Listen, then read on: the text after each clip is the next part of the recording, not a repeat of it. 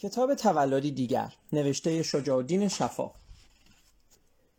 همچنان که در روزگاری کهن آینهای اساطیری جای خود را به آینهای نوخاسته توحیدی سپردند در جهان کنونی ما خود این آینهای توحیدی در جریان آنند که جای اعتبار متزلزل شده خیش را به برداشت واقع بینانه تری از مذهب و از اندیشه مذهبی بسپارند که این بار نه در اسطوره های ساخته و پرداخته شیوخ و کاهنان کهن بلکه در دانش و بینش پیشرفته جهان پایان هزاره دوم ریشه دارد. و شمار پیوسته بیشتری از پرورش یافتگان این جهان نو دیگر به خلل ناپذیری بیچون و چرای آنچه کسانی در طول قرون با ادعای کلیدداری حقیقت مطلق به پدرانشان عرضه کرده بودند اعتقاد ندارند. بدین دلیل روشن که تقریبا همه این حقیقت های آسمانی در رویارویی با واقعیت های زمینی جهان دانش یکی پس از دیگری از اعتبار افتادند. با این همه این بدین معنی نیست که تمدن جهان کنونی از دین بریده شده باشد یا در جریان چنین جدایی باشد. راست است که همکنون بسیاری از مردم جهان به بیخدایی یا ایتیزم گراییدند ولی اکثریت بسیار بزرگتری همچنان به گرایش عاطفی خیش نسبت حقیقتی فراسوی جهان مادی و واقعیت‌های ریاضی آن پایبند ماندند. آنچه گزیدگان این اکثریت واقعا میطلبند بی خدایی نیست. شناخت اصیلتری از خدا و پیوند معنویتری با او است که الزاما از مجرای مذاهبی معین و تشریفات و مقرراتی پیش ساخته نمیگذرد. زبان حال واقعی اینان این گفته دلنشین سخنوری پارسی است که رهی جز مسجد و میخانه میجویم که می‌بینم گروهی خودپرست اینجا و جمعی بودپرست آنجا. این واقعیت تاریخی دیرینه را در این حال نمی‌توان نادیده گرفت که هیچ سنت ریش، ریشهدار کهنی را یک روزه ترک نمی‌توان گفت. سالها پیش از این سعدی جهان دیده ما گفته بود سعدی به روزگاران مهری نشسته در دل بیرون نمی‌توان کرد الا به روزگاران. و در قرن گذشته صاحب نظری از جهان غرب در همین ارزیابی نوشت در نهاد هر انسان بالغ و عاقل جهان امروز ما حتی در بهترین شرایط فکری و آموزشی غالبا دو شخصیت متفاوت نهفته است. یکی انسان مدرن آنچنان که تحصیلات و مطالعات او همراه با محیط اخلاقی و اجتماعی وی آن را ساختند دیگری انسانی کهن که خمیرمایه عاطفی او در کارگاه های نفوذهای اجدادی شکل گرفته و بر زمین ناخودآگاهش عمیقا نقش اندیشه ها و اعتقادات گذشته دراز زده شده است. در نزد بسیاری از ما در لحظات انتخاب نهایی همین زمیر ناخودآگاه است که علا رقم همه واقعیت های پذیرفته شده واکنش های اجدادی را به صورتی ظاهرا نو به میان می آورد و اندیشه های میراسی آنان را کلمه به کلمه به ما دیکته می کند ولو اینکه این بار بدانها رنگ آزاد اندیشی زده شده باشد. گستاو لوبون تمدن اعراب. با این همه و بر مبنای همین واقع نگری تردید نمی‌توان کرد که در شرایط نوین دانش و بینش بشری و با جابجایی الزامی نسلها گرایش نوجویی و به اصطلاح رایج امروزی پاکسازی مذهبی در جهان قرن 21 به طور منظم بیشتر و پایبندی های ناخودآگاه سنتی به صورت اجتناب ناپذیر کمتر خواهند شد. هرچند که در مسیر چنین تحولی طبعا همه کشورها و ملتهای جهان ما نمی‌توانند مواضع یکسان داشته باشند. بخشی از آنان که در سطح بالاتری از پیشرفت‌های آموزشی و اجتماعی و اقتصادی قرار دارند و در حال حاضر قسمت بزرگی از جهان مسیحیت و کشورهای مترقی دیگر چون ژاپن در این طبقند هم گرایش و هم آمادگی بیشتری برای چنین نواندیشی دارند. بنیادگرایی ها و افرادگرایی های مذهبی به خصوص در صورت پرخاشجویانه آنها دیگر عملا جایی در این جهان ندارند. کسی در آنها از بابت نوع مذهبی که دارد یا از بابت کمی و زیادی ایمان خود و یا درجه پایبندی خود به اجرای فرایض و مستحبات مذهبی مورد بازخواست قرار نمی‌گیرد. هر کس نیز می‌تواند آشکار و اعلام بیدینی کند یا آزادانه مذهب خیش را تغییر دهد. البته هنوز مواردی چون رویارویی کاتولیکا و پروتستان های ایرلند شمالی یا سرب های ارتودکس و مسلمانان بوسنیایی را می‌توان یافت که نشان از خشونت های مذهبی دارد. ولی همه می‌دانند که این رویارویی ها بسیار بیش از جنبه مذهبی ریشه سیاسی و ملی دارند. بخش دیگری از همین جامعه بشری که عمدتا از کشورهای بودایی سومین مذهب بزرگ جهان حاضر تشکیل می شود هرچند که غالبا نسبت به جهان غرب در سطح پایینتری از پیشرفتگی قرار دارد از نظر ساختار فلسفی آین خود اصولا گرایشی به خشونت و پرخاشگری مذهبی ندارد.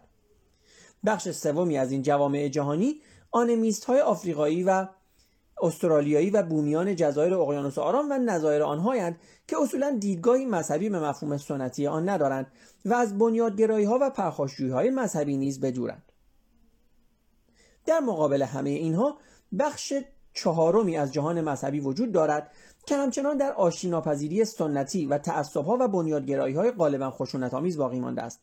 هرچند که ریشه واقعی این همه را در نابسامانی های اجتماعی و سیاسی و به ویژه اقتصادی آن باید جست.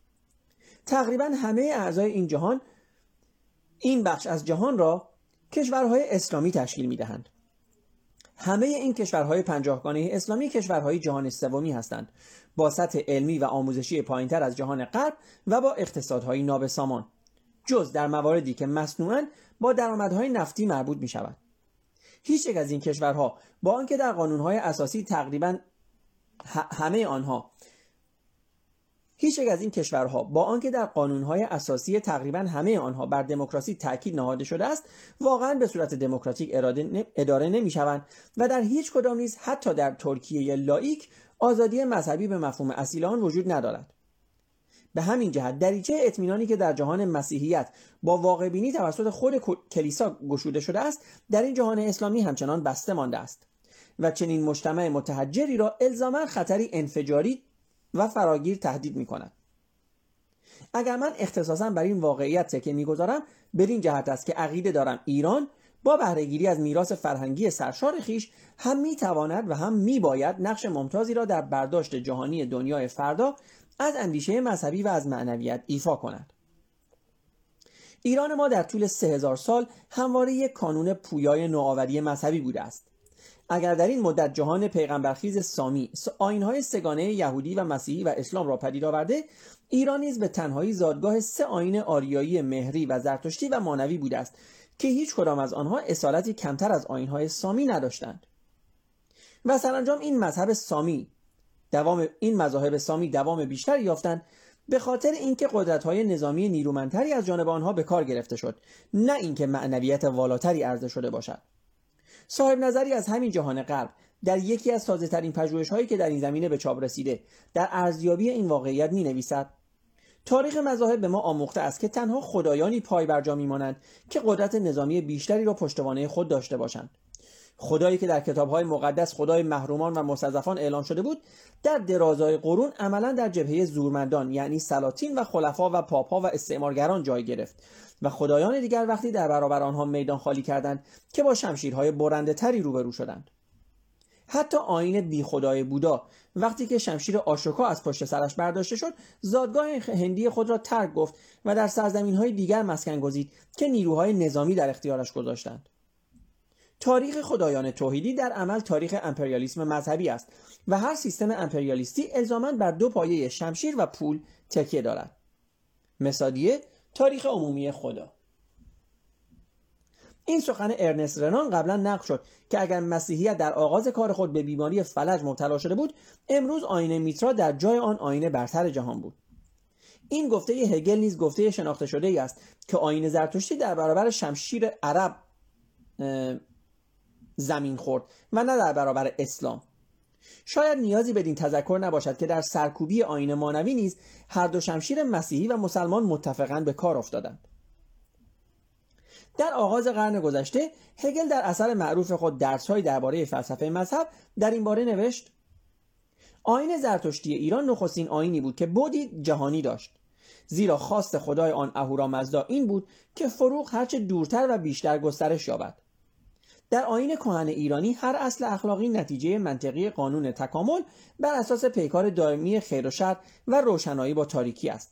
و در چنین رویارویی آدمی به جای اینکه مانند دیگر مذاهب مواظب باشد اصول اخلاقی را به صورت اوامری آسمانی بیچون و چرا, بیچون و چرا بپذیرد و خودش حق دخالتی در آنها نداشته باشد خود در قلمرو اندیشه و تشخیص خیش نقشی تعیین کننده دارد و گویی مقام والایی در برابر آفریدگار خود پیدا کرده است. در نیمه دوم همان قرن کنت دوگوبینو در کتاب تاریخ ایرانیان خود در ارزیابی دیگری در همین زمینه نوشت زرتشت سراسر جهان را میدان نبرد روشنایی، زندگی، راستی، آبادانی و تندرستی از یک سو و تاریکی، مرگ، دروغ، ویرانی و بیماری از سوی دیگر می شمارد و در پندار او تا هنگامی که این نبرد با پیروزی نهایی اهورامزدا بر اهریمن به پایان نرسیده است همه آدمیان در این پیکار سهیمند و وظیفه دارند که آگاهانه در جبهه خیر علیه شر اهورامزدا را یاری دهند. در برداشت زرتشت آدمی در گزینش خوب و بد مختار است و در این راستا مقامی چنان ارجمند دارد که نیکی گفتار و پندار و کردارش برای پیروزی روشنی بر ظلمت ضرورتی بنیادی پیدا می کند برخلاف مذاهب سامی که بدن را خار و دنیا را بیمقدار می‌دانند در آین ایرانی هر فردی این رسالت را بر عهده دارد که نیرومند و کوشا و سازنده و آفریننده باشد. وقتی که این آموزش ها را در نظر می‌گیریم خوب احساس می‌کنیم که هرچند خدای بایبل یا خدای انجیل قطعا خدای بزرگی است ولی ملت انجیل در مقایسه با ملتی که چنین اصول و تعالیمی دارد ملت کوچکی است. زیرا این اصول با آن دروغها و فریبکاریها و خودخواهیها و کوته نظری های درون خیمه های شیوخ که تورات به تفصیل برای ما حکایت می کنند وجه اشتراکی ندارند. در ارزیابی باز هم جالبتری در همین زمینه کرگلینگر استاد سرشناس, سرشناس تاریخ مذاهب در کتاب معروف خود بررسی هایی درباره پیدایش و گسترش زندگی مذهبی می نویسد در برداشت ایدئولوژیک آین زرتشتی فرد فرد فرد انسانی وجود مجزایی نیست که تنها به رستگاری خودش بیاندیشد. با این منطق که اگر فرایز مذهبی خیش را به طور کامل انجام دهد شایسته آن بهشتی شود که بدون دخالت او ساخته شده است. بلکه او همکار الزامی پروردگار خود در طریق هدایت جهان در مسیر روشنایی است و از چنین دیدگاهی حکم سرباز یا کارگری را دارد که در راه تحقیق یک طرح بسیار بزرگ کار می کند. نه تنها برای زندگی شخصی خیش بلکه برای همه جهان آفرینش و در پیکاری همه جانبه برای پیروزی نهایی فروغ بر تاریکی و زندگی بر مرگ با چنین برداشتی بنیادی برای نخستین بار در تاریخ مذاهب جهان اصولی مطرح می شود که در هیچ آین دیگری سابقه ندارد. و باز هم یک محقق نامی تاریخ ایران آرتور کریستنسن در کتاب نخستین شهریار در تاریخ افسانه ایرانیان در این باره می نویسد تفکیک آشکار دو دنیای فروغ و ظلمت و رابطه نزدیک آدمی با ساختار کائنات نقشی که خود او در این رویارویی ها ایفا می کند از ویژگی های بنیادی آین مزدایی ایران است که وارد دیگر های آسیای مقدم شده است. این آزادی تشخیص و آزادی انتخاب تقریبا در سراسر سرودهای معروف زرتشت یا گاتاها منعکس است. سخنها را بشنوید و با اندیشه روشن در آنها بنگرید و راهی را که باید در پیش گیرید و راهی را که باید در پیش گیرید برای خود برگزینید. از آن دو مینوی همزادی که در آغاز آفرینش در اندیشه و انگار پدیدار شدند یکی نیکی را مینمایاند دیگری بدی را. و میان این دو دانا راستی را و میان این دو دانا راستی را برمیگزیند و نادان دروغ را. سرود سیوم بندهای دوم و سوم. ای مزدا هنگامی که برای ما تن و خرد آفریدی و به تن ما جاندادی و توانایی گفتار و کردار از ما خواستی که راه خیش را آزادانه برگزینیم و به دلخواه خود به راستی یا به کجی رویم. سرود سی و یکم بند یازدهم. خود زرتشت نیز مدعی شناخت حقیقت از راه وحی نمی شود بلکه آن را زاده اندیشه و ادراک خیش می شناسد ای مزدا هنگامی که تو را با نیروی اندیشه هم شناختم دریافتم که تو سرآغاز و سرانجام هستی و آن سرچشمه اندیشه نیکی که به آدمیان آزادی گزینش داده ای تا راه راستین خیش را برگزینند. سرود سی و یکم بندهای هشت و نه. کسی که راه فروغ را در این انتخاب برمیگزیند از آن پس دوست و یاور اهورامزدا است و نه بنده بی اختیار و سر به فرمان او. این ویژگی در بند دیگری از همین سرود منعکس شده است. اهورامزدا با خداوندی و سروری خود رسایی و جاودانگی و راستی و شهریاری و پاگمنشی را به آن کس ارزانی می‌داند که در اندیشه و در کردار دوست او باشد. یاور ارجمند اهورامزدا کسی است که گفتار و کردانش نشان از راستی و نکویی دهد. سرود سی و یکم بندهای 21 و 22 این اندیشه تفکیک بنیادی خیر و شر و آزادی آدمی در گزینش یکی از آنها در آین دیگر ایرانی مانویت نیز منعکس شده است. مانویان با منطق جبری دو آین توحیدی یهودی و مسیحی مخالف بودند زیرا معتقد بودند که اگر چنین باشد خدای واحد حق کیفر خطاکارانی را که خود مسئول گمراهی آنان بوده است ندارد و اصولا تصور خدای یگانه که خیر و شر هر دو مخلوق او و ناشی از مشیت او باشند نامعقول است. قانونگذاری نیز در آینمانی وظیفه خود آدمیان بود و به همین جهت چنانکه دو محقق برجسته قرون چهارم و پنجم هجری بغدادی در اصول الدین و معتزلی در تثبیت دلایل النبوه خود ذکر کردند مانویان پیغمبران بنی اسرائیل را که مدعی آوردن قوانین الهی بودند فرستادگان اهریمن میخواندند.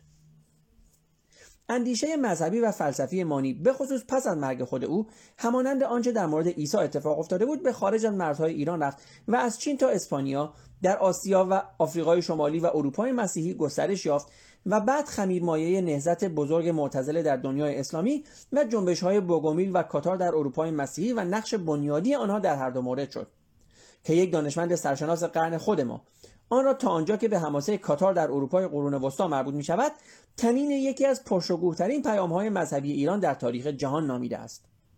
شارل هنری پوش در کتاب روح ایران.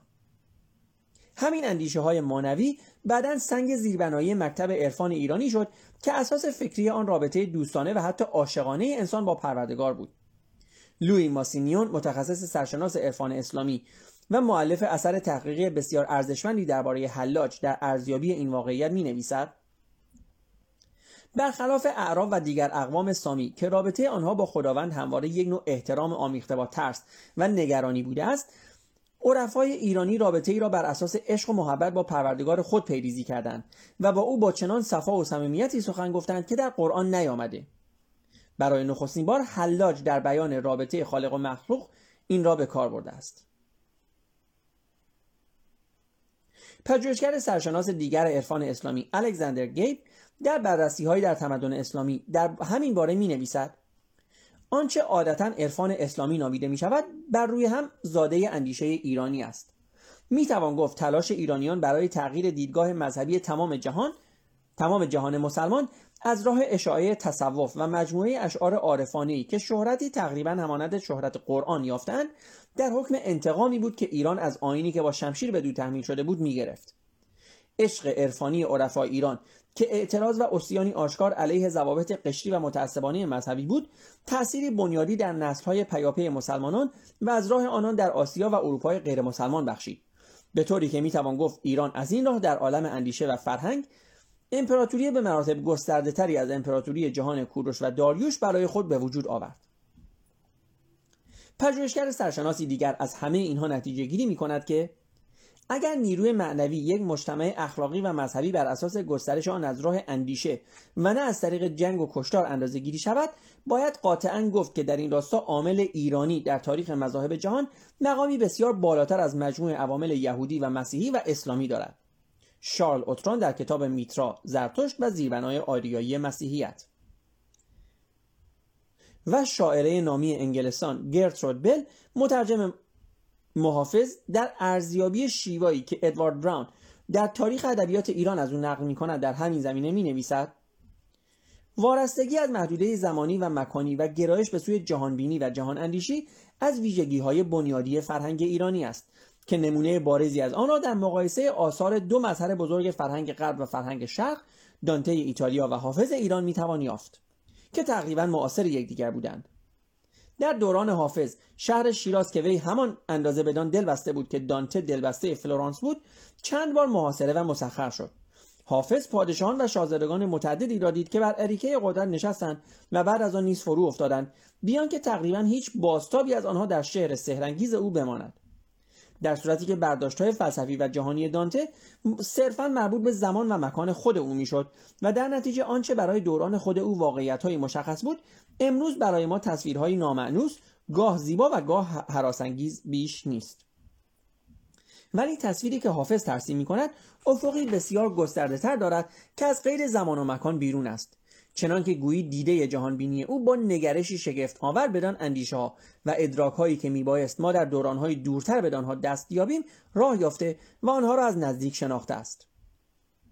آنچه او بیان می کند از قید زمان و مکان بیرون است و لاجرم امروز نیز مستان و هوشیاران دور و نزدیک می توانند به همان گرمی به شعر حافظ شیراز پای بکوبند که در دوران خود او سیاه چشمان کشمیری و ترکان سمرقندی پای میکوفتند. برترین خصیصه این خدایجویی عرفان اسلامی جهانی بودن مطلق آن است عارف پارسی خدا را در مقامی بالاتر از جدایی های کنیسه و کلیسا و مسجد می جوید و به خلاف انحصار طلبی خاخام و کشیش و مفتی او را متعلق به همه و همه را متعلق به او می شمارد. به همان اندازه در خرابات مقان نور خدا می بیند که در محراب کلیسا و در رواق مسجد می بیند و ندای این خدا را با همان رسایی در میکده می شنود که می تواند در سومه بشنود گاه هم اصولا این ندا را در سومه نمی شنود ولی در صفای خرابات می شنود در سومه چون راه ندادند مرا دوش رفتم به در میکده دیدم که فراز است. از میکده آواز برآمد که عراقی در باز تو خود را که در میکده باز است. برای این عارف کفر و دین باساب خدا و بی خدایی نیستند. راه های دوگانه ای هستند که به یک سرمنزل می‌رسند. گر سر, عشق خواهی از کفر و دین گذر کن. کانجا که عشق آمد نه جای کفر و دین است.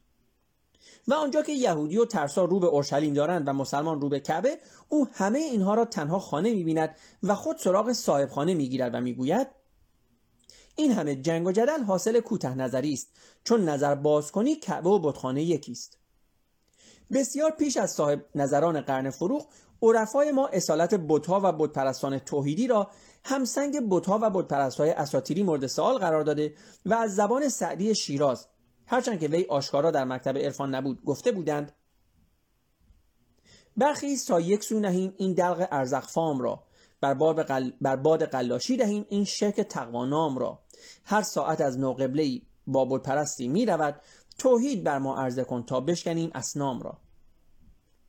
و سخنوری دیگر در اصل خود ما به نوبه خود درباره دوزخ این کلیدداران می گفت به قدر فهم تو کردند وصف دوزخ را که مار هفت سر و اغرب دو سر دارد.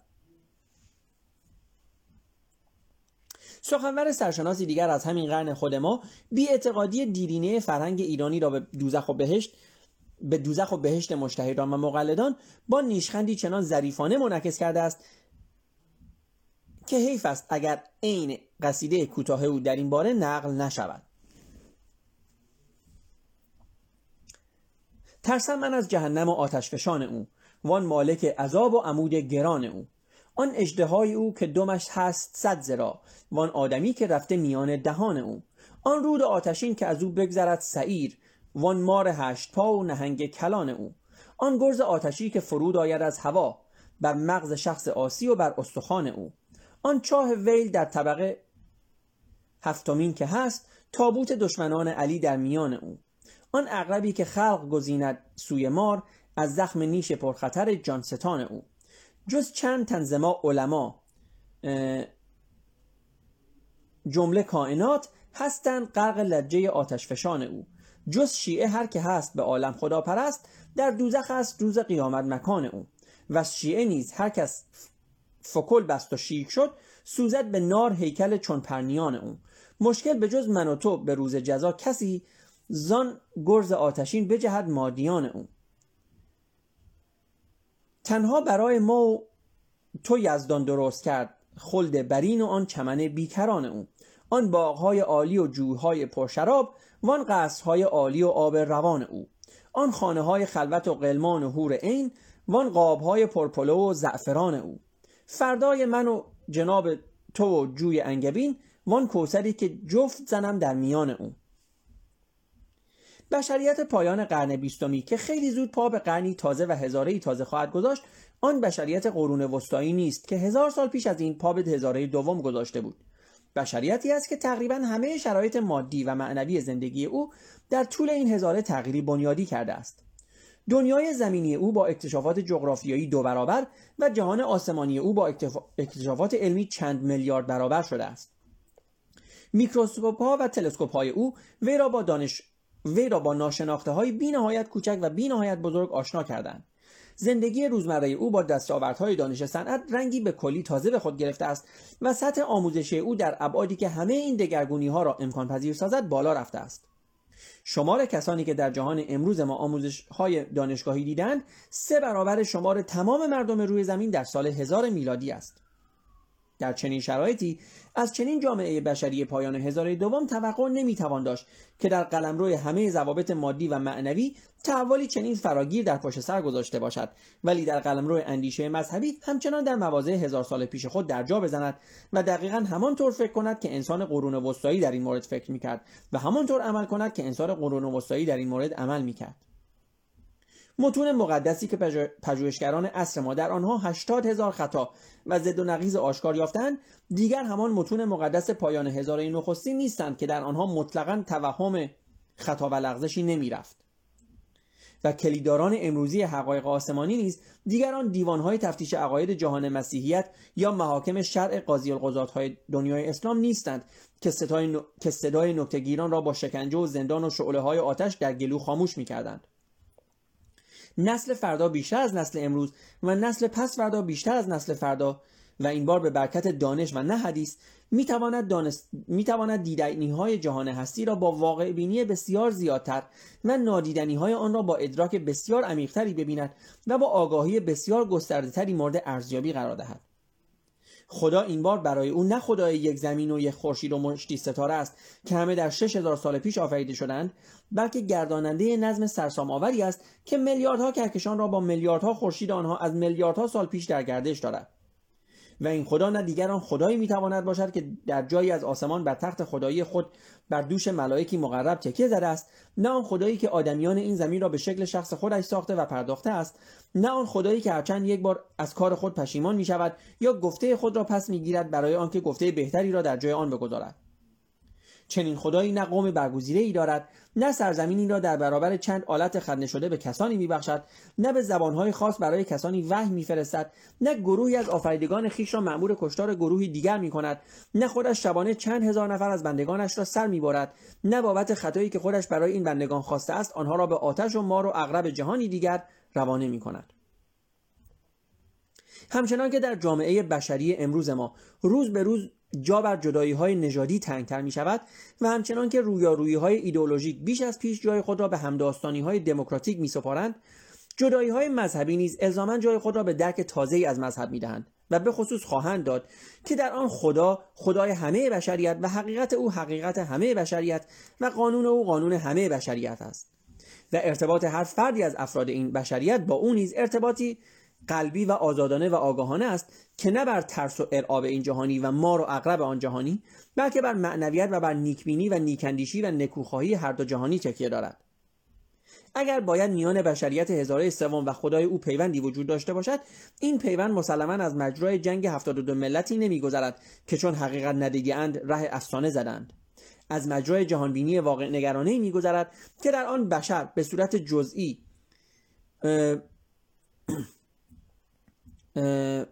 مسئول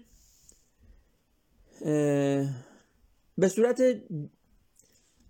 از مجرای جهانبینی واقع نگرانی میگذرد که در آن بشر به صورت جزئی والا و مسئول از جهان عظیم آفرینش و نه به صورت بنده بی اختیار و مأمور اجرای فرامین فرمانروای بالانشین و ترسناک و خودکامه راه خیش را مسئولانه و آگاهانه در مسیر تکامل دائم بپیماید و در همه این رهنوردی گرداننده این جهان آفرینش را به صورت دوست و پشتیبان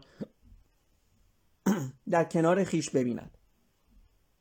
در ارتباط با آنچه گفته شد این تذکر را ضروری می‌دانم که تأکید من بر اصالت خاص برداشت های فکری آین های کهن ایرانی و برداشت های عرفانی مکتب تصوف ایران بدین معنی نیست که بازگشت به آین زرتشتی یا به گرایش های عرفانی را برای ایران یا جهان هزاره سوم توصیه کنم. چنین اندیشه نه واقع بینانه است و نه منطقی. هم آین زرتشتی و هم مکتب عرفان پارسی پدیده هایی از گذشتهاند که قابل تکرار در جهان امروز و فردا نیستند. و فراموش نیز نکنیم که آین زرتشتی خود یکی از سازندگان اسطوره های آن جهانی بود که آین های توحیدی سامی از آنها مایه گرفتند. آن سهم اساسی که میباید برای فرهنگ ایران در چنین تحولی قائل شد ویژگی جهانبینی آینهای ایرانی و نحوه خداشناسی مکتب عرفان پارسی است که درست همان دو اصولی است که ساختار مذهبی بشریت قرن 21 می‌تواند و میباید بر آن بنیاد نهاده شود. برای نیز باید تاکید گذارم که من برنامه خاصی را در زمینه یک مکتب نوین خداشناسی یا یک برداشت تازه از مذهب ارائه نمی دهم وظیفه من در این راستا محدود به دین است که آگاهی های لازم را تا آن حد که برای خود من ممکن باشد و تا آنجا که محدودیت صفحات کتاب اجازه دهد در دسترس خوانندگان به ویژه نسل جوان کشورم بگذارم تا آنان را در انتخاب راهی که گزینش آن با خودشان است و نه با من یاری داده باشم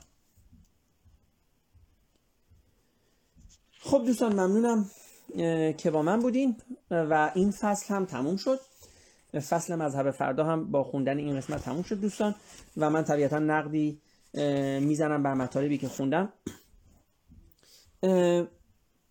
ببینید دوستان اولا اینکه این تیکه که من از این کتاب خوندم حداقل به ذهن من اینطوری رسید هرچند که در آخر در قسمت آخر خودش تا حدی این رو تعدیل کرد.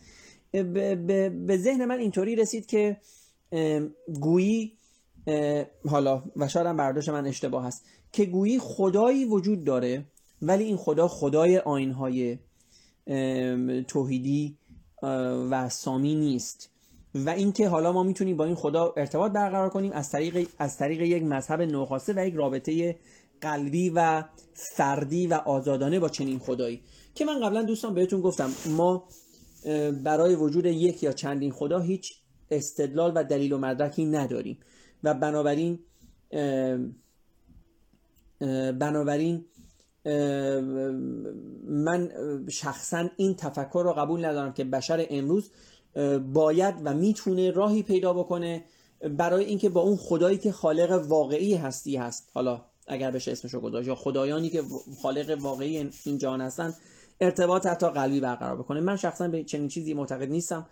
من معتقدم که ما دلیلی برای وجود یک یا چند خدا نداریم و خدایان این ادیان که مسلما خدایان دروغینی بیش نیستن اما اینکه ما خود جهان رو هم دارای یک خالق بدونیم تقریبا به یک حالتی به یک شکلی غیر ممکن به نظر میاد. حداقل فعلا و با اون چیزی که ما می‌دونیم.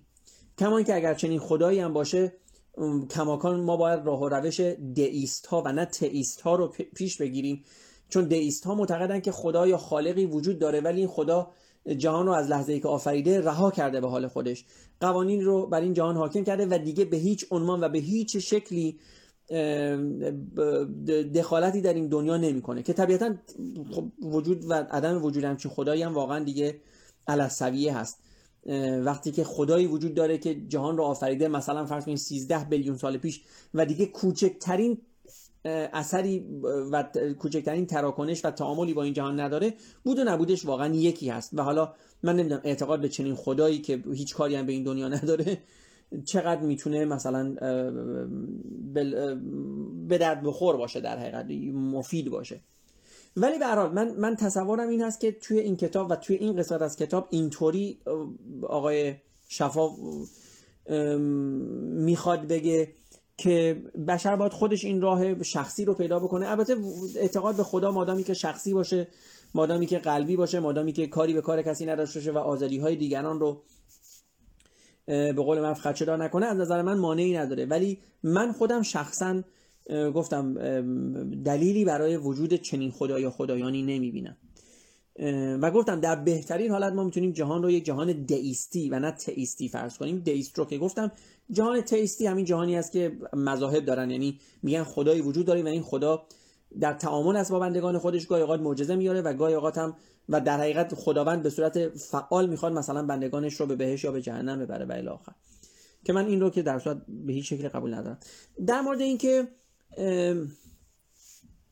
در مورد اینکه مذهب اصطلاحا از جهان رخت در حال رخت بستنه اگر اگر یک اصطلاحا پروجکشن طولانی مدت رو در نظر بگیریم مثلا 100 ساله 200 ساله 500 ساله شاید. ولی من قبلا بهتون گفتم دوستان که حداقل در در همین چند نسلی که ما هستیم و حتی فرزندان ما و فرزندان اونها و فرزندان فرزندان اونها و الاخر یعنی من شاید بتونم بگم مثلا واقعا شاید تا 200 سال به نظر من 300 سال حتی. ما نباید فکر کنیم که این مذاهب از میان برن به طور کامل. به دلایل بسیار بسیار متعدد. که خب حالا اینجا دیگه واقعا همین الان در این لحظه جای بحثش نیست. ولی این مذاهب خواهند موند. نه تنها این مذاهب خواهند موند ولی خب البته تعدادشون به مراتب کمتر خواهد شد. ولی هیچ وقت از بین نخواهند رفت. منظور من اینه. یعنی شما مسلما 100 سال دیگه تعداد مسلمون بسیار بسیار کمتری از الان دارین. تعداد مسیحی بسیار بسیار کمتری از الان دارین. ولی نه به این مفهوم که اینها از بین رفته باشه. در دراز مدت بله در دراز مدت اگه بخواید حساب بکنیم مثلا شاید 500 سال دیگه هزار سال دیگه شاید این مظاهر نباشه. ولی خوشبختانه یا متاسفانه بحث های متافیزیک و ماورا طبیعه گاهن جای خودشون به یک بحث های جدیدتری میدن. ما امروزه بحث های زیادی در مورد قبلا هم راجع به صحبت کردم. در مورد مثلا انرژی درمانی داریم و نمی‌دونم خدایان فضایی داریم و الی آخر. یعنی یعنی به عبارتی گاهی اوقات بشر یک چیزی رو برمیداره ولی مثلا فرض کنین یک مذهبی رو از بین می‌بره. نمونه این مذاهب زیاد بودن که بالاخره از بین رفتن و الان دیگه پیروانی ندارن. ولی بعد یک مذهب جا... تازه رو می‌ذاره جاش. یک یک به عبارتی یک جهانبینی غلط رو با یک جهانبینی غلط دیگه عوض می‌کنه. و متاسفانه میگم این مذاهب نورسیده خیلی هم کم نیستن. یکی از بزرگترین اونها آین مرمونی بود که حدود 100 خورده ای سال پیش یا 200 خورده ای سال پیش اگر اشتباه نکنم در آمریکا به وجود اومد و آقای جوزف اسمیت اون رو بنیان گذاشت. ولی ما آین های اینطوری زیاد داریم. و گفتم دین های نوظهور مذهب های نوظهور مذهب های مبتنی بر عرفان شرقی مذهب های مبتنی بر نمی‌دونم مراقبه و نمی‌دونم انرژی کیهانی و الی آخر. بنابراین و تا زمانی که حالا صحبت من اینه تا زمانی که بشر به چیزی معتقد باشه که اصول و پایه درستی نداره خیلی شاید ما تفاوت چندان عظیمی رو حالا احساس نکنیم. یعنی واقعا نهایتا فرض کنیم تفاوت شیعه با سنی اونقدر زیاد نیست. تفاوت مرمون ها که مثلا چند صد سال پیش اختراع شدن با مسیحیتی که چند هزار سال پیش اختراع شده اونقدر زیاد نیست. بنابراین اون اون زمانی که مذهب به طور کلی از بین بره و و جامعه بشری به جای اینکه به خدایان به قول معروف غیبی و و, و به قول معروف و مذاهب تخیلی و دروغین اکتفا بکنه. اون زمانی که بشر به جای اینها بیاد و به اصطلاحا به جهان هستی دو مرتبه برگرده برگرده روی زمین به قول ما از سرش رو از آسمان بیاره بیرون برگرده روی زمین و به این فکر بکنه که ما انسان ها همه با هم دیگه باید برابر و برادر باشیم. به این فکر بکنه که ما همه ما آزاد هستیم. به این فکر بکنه که ما باید با محیط زندگی خودمون و مخصوصا با حیوانات ما باید مهربان باشیم. به این فکر بکنه که ما نباید مثلا حیوانات رو لزوما بکشیم چه برای تفریح چه برای حالا خورد و خوراک و الی اون زمان هست که به نظر من یک تحول جدی در در در جامعه بشری پیش خواهد اومد. وگرنه گفتم وگرنه اینکه اسلام بره و جاش رو مثلا فرض کنیم مذهبی بگیره مثل مرمونیسم خیلی چندان باجی به هم واقعا نمیدن. به هر حال یادتون نره که ما همین چند سال پیش مثلا مشکل داعش رو داشتیم و اینجور تفکرها منظور من اینه اینجور تفکرها به این زودی از بین نمیرن. من این تیکه رو هم تا حدی قبول دارم. ولی نه کاملا که آقای شفا میگه که خیلی از این رویارویی ها نشان از خشونت های مذهبی داره ولی بیشتر جنبه سیاسی و ملی داره تا جنبه مذهبی. به نظر من نه اینگونه نیست. اون چیزی که واقعا این رویارویی ها رو اصطلاحا شکل بهش میده در گام اول مذهبه شما نمی‌تونید بگین مثلا داعش ریشه سیاسی داشت. داعش واقعا ریشه مذهبی داشت. اسلام الان حکومتی که در ایران هست این لزوما مثلا فرض کنید یک رویارویی صرفا سیاسی و ملی نیست. این کاملا یک رویارویی مذهبی هست. حکومت حکومت شیعه هست. من بارها راجع به این قضیه گفتم. در کتابای دیگه که میخوندم که وقتی مثلا سردار سپاه میگه ما حاضریم خوزستان رو هم بدیم ولی سوریه رو ندیم این مشخص می‌کنه که اصلا اینجا دیگه بحث بحث ملی و حتی سیاسی نیست. بحث یک بحث کاملا مذهبی است. ما چه خوشمون بیاد چه خوشمون نیاد. این هم از این دوستان. یک نکته دیگه این که این مطالبی که در پایان راجبه در همین قسمتی که خوندم راجبه مثلا گاته های کتاب, کتاب اوستا میگه و آخر. ممکنه این رو به ذهن شما مبادره بکنه که خب این اینا چقدر قشنگ هست. مثلا اگر نمی‌دونم ما باید بین دانا راستی را برمیگزیند و نادان دروغا خب اینا چیزای قشنگ است چرا ما واقعا برنگردیم با این زرتشتی؟ ببینید دوستان این کتاب هم آخرش اشاره کرد که نه منطقی است و نه درست و نه, و نه اینکه این اینها دیگه برای امروز ما لزوما چراغ راه هستن. یادتون نره که همین ادیان هم همونجور که این کتابم گفت توشون اشتباهات و به قول معروف مشکلات منطقی و, و انسانی زیاد داره. بله چیزای خوبم داره. این مثل اینه که مثلا فرض کنید من یک آیه از قرآن رو بیارم که تو اون تاکید می‌کنه که به پدر مادر خود نیکی کنید بنابراین شما نمی‌تونید از این یک آیه یا چند تا آیه مشابه نتیجه بگیرید که بس قرآن همه چیزش مثبت هست. چیزی که این کتاب می‌خواد بگه اینجا اینه که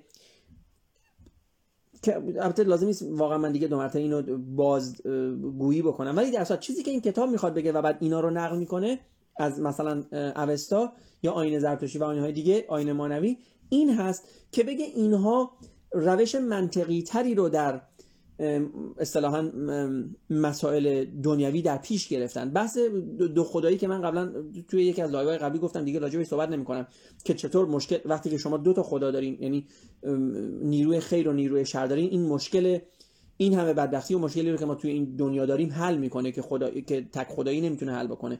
ادیان نمی‌تونه حل بکنه. اینو می‌تونید توی پادکست های قبلی من گوش بدید اما این بحث های دیگه هم که مثلا داره در مورد اینکه فرض کنید اینجا انسان است که خودش راه خودشو برمیگزینه. این انسان است که باید به خداوند کمک بکنه. خب اینا نکات مثبتی هست در ادیان ایرانی که در ادیان سامی وجود نداره. ولی واقعا این به این مفهوم نیست که ما باید برگردیم اونا. عرفان هم همینطور است. عرفان و تصوف اسلامی شاید مثل دین مرمون ها باشه. یعنی یه کمی یه کمی به قول معروف شسته رفته تر هست. یه کمی آب کشیده تر هست از اسلام حالا مثلا فرض شیعی یا سنی. ولی این به این مفهوم نیست که همه چیز در تصوف مثلا یا در عرفان شرقی یا عرفان اسلامی یا عرفان ایرانی لزوما همه چیزش خوبه. گفتم اینا واقعا قدیمی است. ما باید همه اینها رو بذاریم کنار و به اون چیزی فکر بکنیم که ما واقعا هستیم. یعنی ما یه گونه ای از جانوران هستیم در کنار گونه های جانوری دیگه روی این کره زمین داریم زندگی می‌کنیم. هم باید با گونه خودمون یعنی انسان ها مهربان باشیم و هم با همه گونه های دیگه و به عبارتی حتی برای خودمون هم که شده باید در مثلا فرض کنید حفظ محیط زیست بکوشیم باید و حرفای از این قبیل. که خب گفتم حالا طبیعتا دیگه جاش الان هم دیگه اینجا نیست. بله من گفتم مثلا اینجا توی این کتاب میگه که مثلا میگه این خدا خدای یک زمینی و خورشید نیست خدای میلیاردها کهکشانه.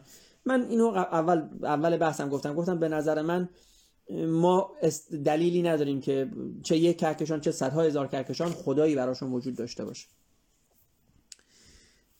و نهایتا من این یک جمله رو من خیلی باش مشکل دارم در آخر کتاب. من این جمله رو دو مرتبه براتون می‌خونم.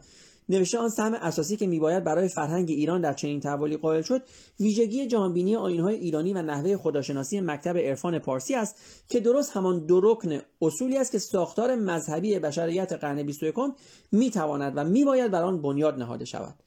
نه من اینجا با آقای شجاعالدین شفا به شدت مخالف هستم.